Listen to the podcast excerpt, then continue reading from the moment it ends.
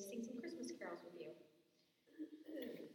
So, we are in the fourth week of our Advent series, um, going through the book of Mark and talking about this idea of holy disruption, of Jesus meeting us in this Advent season in different ways. Uh, maybe it looking a little different than it has in the past. Um, and looking at different passages that traditionally would not be considered passages that most people use during Advent. So last week, Matt talked about home and that feeling of home and and finding Jesus in that. And I honestly all week just like thought about this nostalgic. Those it made me very aware of the things during this time specifically that make me feel at home or are very nostalgic for me and bring me back. And so um, it was just a really good message. And then this week, we're going to be looking at the gifts that Jesus may give us during the season and how sometimes those gifts are hidden in our in our way. They're hidden in plain sight, you might say. They're there for us to have. But also looking at how sometimes those gifts are meant just for us. And they're um, they're just these little offerings that Jesus gives us. So before we jump into this week, um, can you pray with me and then we're going to read our scripture. God, I just thank you for who you are. I thank you for how wonderful you are, how glorious you are. God, we, we just give you this morning, ask that you will allow us to hear from you.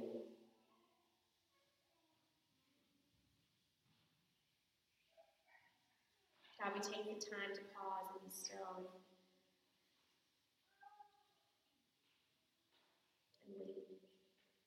we just thank you for this time, for this season, God.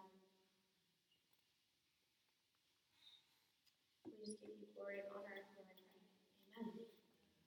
So we're going to be looking at Mark chapter 9, verses 2 through 10. And I will be reading from the ESV version, but if you have a device, you can pull it up or a Bible.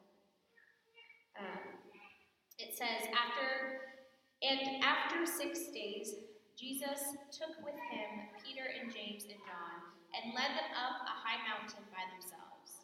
And he was transfigured before them, and his clothes became radiant, intensely white, as no one on earth could bleach them. And there appeared to them Elijah with Moses, and they were talking, and they were talking with Jesus. And Peter said to Jesus, Rabbi, is it good that we are here? Let us make three tents, one for you, and one for Moses, and one for Elijah. For he did not know what to say. They were terrified. And a cloud overshadowed them, and a voice came out of the cloud This is my beloved Son, listen to him. And suddenly, looking around, they no longer saw anyone with them but Jesus only. And as they were coming down the mountain, he charged them to tell no one that they were seen, that what they had seen until the Son of Man had risen from the dead. So they kept the matter to themselves, questioning what his rising from the dead might mean. So the transfiguration of Jesus is a whole other sermon. We're not going to do that today. We're not going to dive into it. We're not going to like pick it apart. We'll leave that for Matt to do another time. Um, but we're going to look at just this whole interaction. So like we're going to like zoom, if we were thinking about it, like we're going to zoom back the lens. Okay, we're we're going to look at this moment that Jesus shared with Peter, James, and John. So throughout the book of Mark, we see actually different interactions that Jesus has with people, whether he's healed them or um, there's the interaction with him and the disciples when he asks them, like, what do people call me? Where he tells them, like, don't tell people who I am. Which is kind of a weird thing because you don't really get that in Matthew or Luke as much. He's more open with who he is. Um, but you see it a lot in Mark, and we see it again here in chapter 9. And there's a lot of like people that have different opinions as to why that could be. Some believe that there's a couple interactions when a demon who's inside of someone like says that's Jesus, and they that's not how he wants to be revealed. Some say that um, he was trying to get to his de- next destination, and you know, word of what he was doing, the miracles he was doing, spread quickly, and so he would not want to be mobbed or like maybe wanted some peace and solitude. Some because there was a lack of understanding um, and not fully fully understanding who he was or what his purpose was. Um, I think maybe he just wanted people to like interact and believe for himself. That's just my own interpretation. But the other thing that as I was reading this and I was thinking about this idea of why Jesus told the disciples to keep it to themselves, to not tell anybody, is that there was something special in the back fact that Jesus maybe wanted that moment for the disciples to be theirs, not something that they just went and shared with everybody. It could have been because they didn't fully understand what had happened to, had happened in front of them. Because I've read that passage and I still don't fully understand. You know, like could you imagine you're hanging out with one of your friends who's like, all of a sudden you go up a hill and they bright white and they're glowing and that'd be pretty, pretty mind blowing. Like, so to just go and like tell that that like would have been a lot. But today I want us to operate out of this idea that Jesus he chose to share that moment with Peter, John, and James. He didn't have to, but he chose to. And was there a reason for that? More than just to show something, but like it was a special moment. I would have felt super honored. Like I imagine they did as well. And so he takes this moment, he, he shares it with them, and then he tells them to keep it to themselves. And, and the word, um, to get a little nerdy, I'm not going to say the Greek word because I cannot speak Greek, but that word kept, um, specifically in this verse, because there's different meanings for the word depending on the context, but specifically the word kept in this passage means to retain, to keep under reserve. I don't know, that just like hit me. I was like, I realized that there was a purpose for Jesus giving the disciples this moment. They were meant to keep it to themselves, to retain it. And he was specific. He didn't say forever. He said, until I have come back, until I have rose, rise from the dead, risen from the dead, then you can tell people. And so this gifting wasn't just something that they kept like to themselves forever, but it was something that they kept for a period of time. Jesus shared that with them. He wanted them to keep it. He wanted them to have this moment. He was intentional to do that.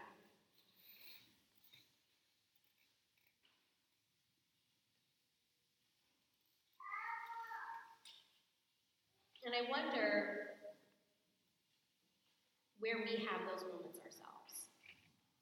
Matt touched on it a little bit last week when we talked about Mary and this idea of sometimes, as pastors especially, like we get these moments and we have these moments with God and we immediately want to share it with everybody because we think that's what we're supposed to do. And I think we as humans just do it naturally. We want to tell people because we're maybe excited. But sometimes these moments aren't meant to be shared.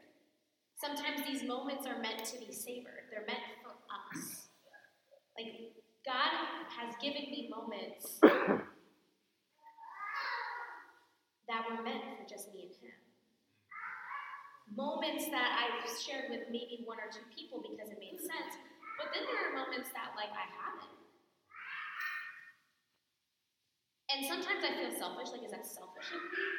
Is it selfish of me of the fact that I am not giving or I'm not sharing the goodness of God or these amazing things? I mean, for the disciples, they just witnessed this insane thing happen.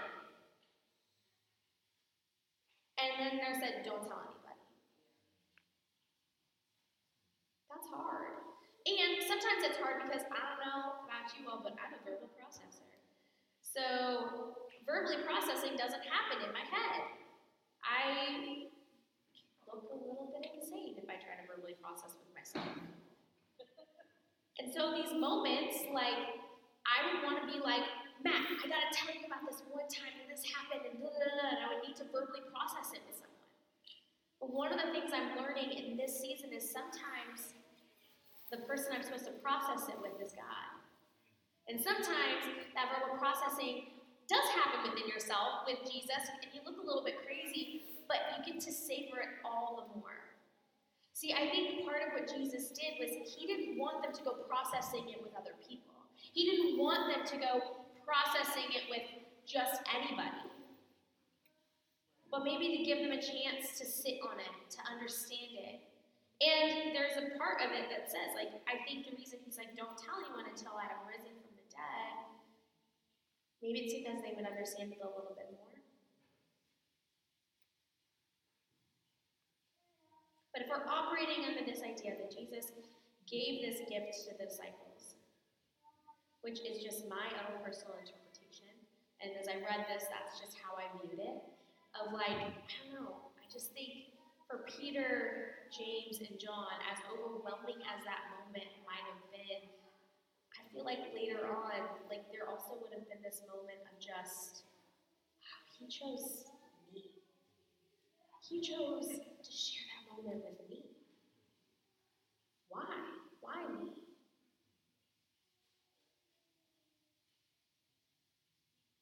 And maybe they don't ever get to know the why but they get to feel that special moment. You guys ever had a moment in your life that you're like, wow, that was for me, was mine, or I was chosen for this moment? And sometimes those moments are as wild as the transfiguration, and sometimes those moments are as simple as being able to, I mean, for me, it would be like being able to eat something that I normally can't eat. And realizing, like, wow, God, you are good, and I get to savor that. And that's mine, and I get to hold on to it. And I get to keep His goodness for myself.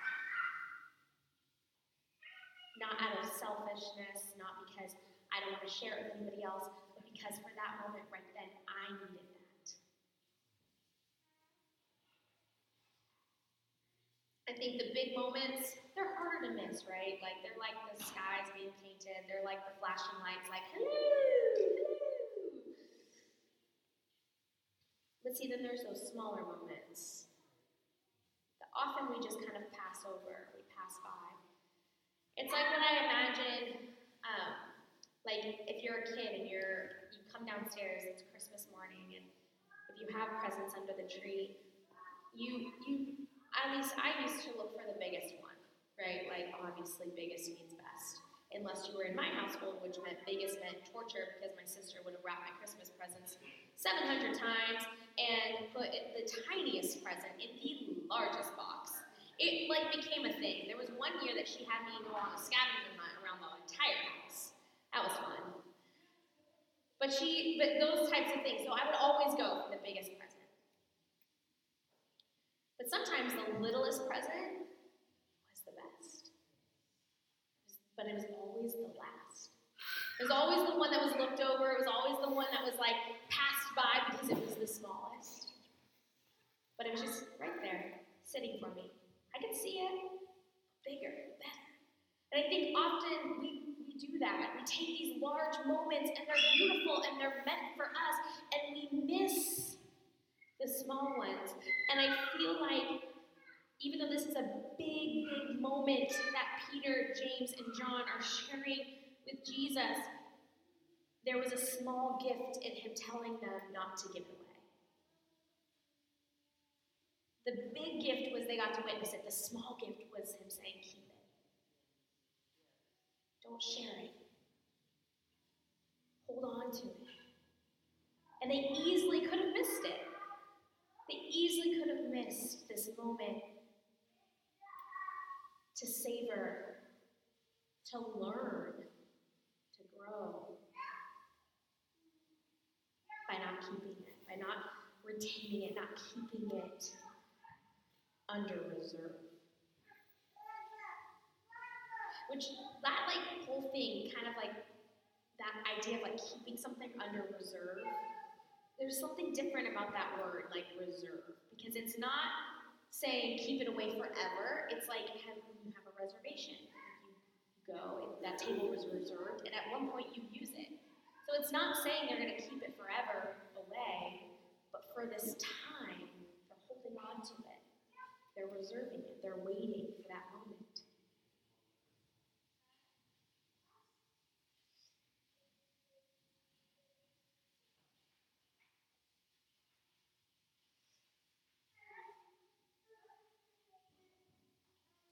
As I was preparing for today, we're talking about gifts that Jesus gives us and those things being hidden, and sometimes hidden in plain sight. And as I was preparing, I was like, okay, God, like, what are what is something I can share?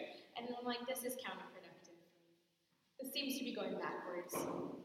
Because the reality is, is like for a lot of my life, I would have something happen with God and I would just tell everyone and I would give it, and there was nothing wrong with that. God used it all. He did. It's beautiful.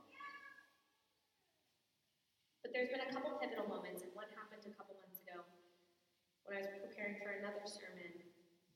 And I met with Matt, and I said to him, I said, I'm really stuck. I can't get through this. And that doesn't happen often, not out of pride, but because normally I can like unstick myself, but this time I couldn't. I was really stuck. And he said to me, he's like, what if this interaction that you just had, I'm not telling you what it was. I'm keeping it for myself. It's under reserve. But what if this interaction that you had was meant for you? Not for anybody else. What if you kept that, the processing that you've done with God, the questions that you're asking, the, the thing that sparked it all, moment you had, what if God is giving that to you? And there's something else for one church. And there's something else, there's another passage, and there's something else that is meant for other for you to share in another way. And I have. I mean, Matt knows because I told him. But other than that, like, I haven't really shared it with because honestly, I'm still savoring it. And there might come a day that I get to share it and I'm super excited for that day. But like right now, it's like it's it's like taking a bite every time I get to come back to it. God brings me back to that moment. It's like taking a bite of your favorite dessert. or I don't know, watching your favorite movie. Whatever brings you pleasure, whatever brings you joy.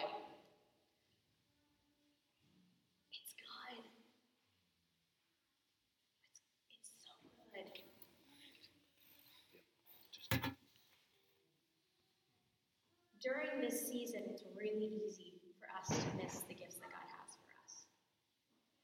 It's really easy for us to only look for the big things and not the small things.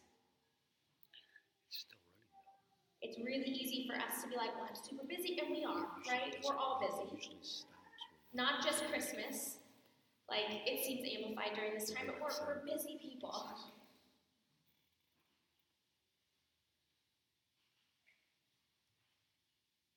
In, in that, though, I think we get wrapped up in wanting to keep going in that busyness and wanting to go, go, go, go, go, that those gifts that are hidden for us, we miss. Like, have you ever played, um, it just popped my head, like Mario? I'm not good at video games, right? I did not grow up with them. I am not good at them.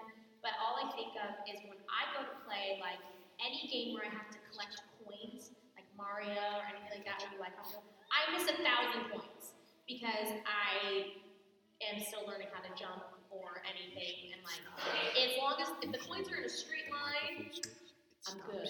But if the coins go above my head, well, not getting them.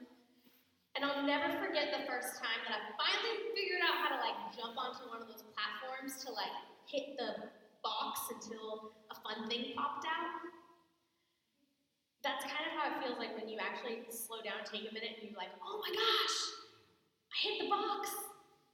This this box that I wouldn't think to hit, it looks like just a plain old brick box. Why would I hit it a thousand times to collect 600 coins in a little flower? But that's the thing, like there's these gifts that are hidden for us.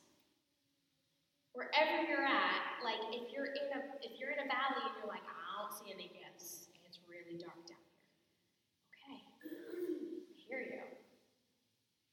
It is really dark.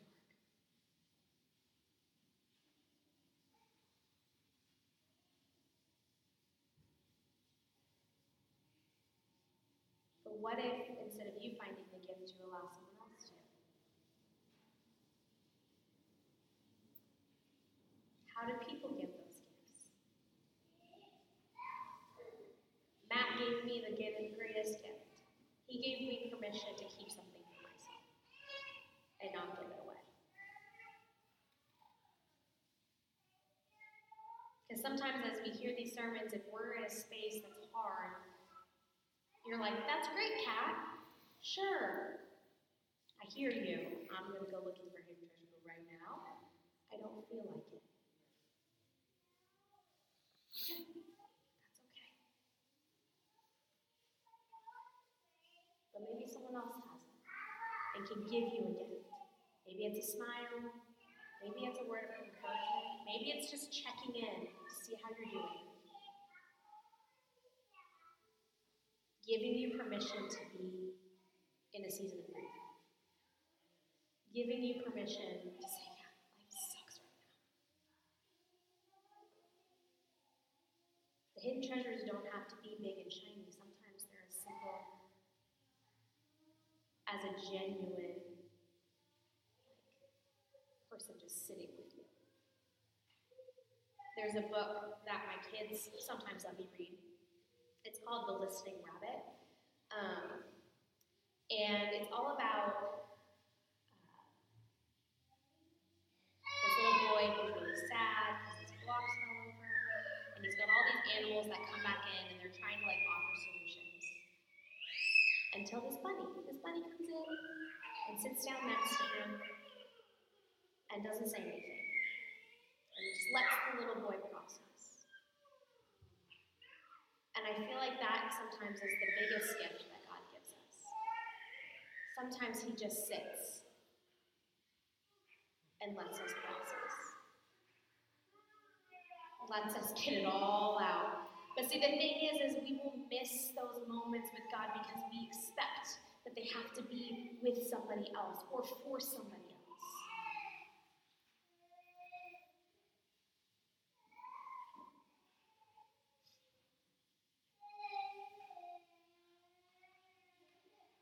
as we come to a close this morning,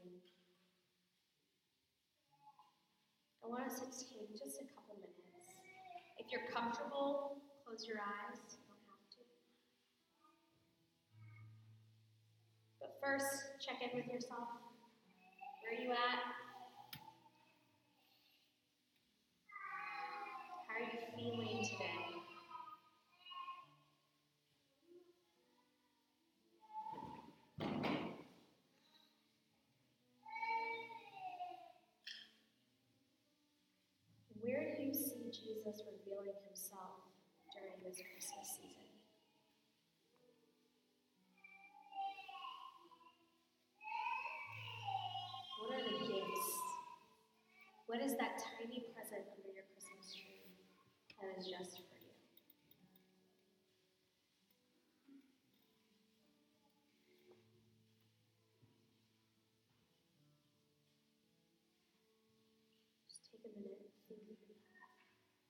Where is Jesus revealing himself to you this Christmas season? What are those gifts? What is that little gift that's just for you? It's meant to be kept.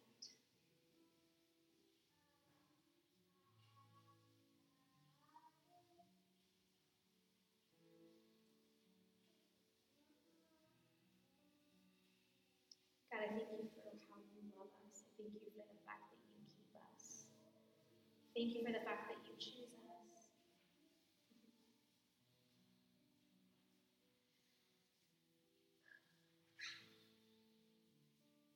God, I pray that as we go into the rest of this week, as we lead up to your birth, to celebrating your birth. We lead up to God, I pray that we wouldn't pass by any gifts that you.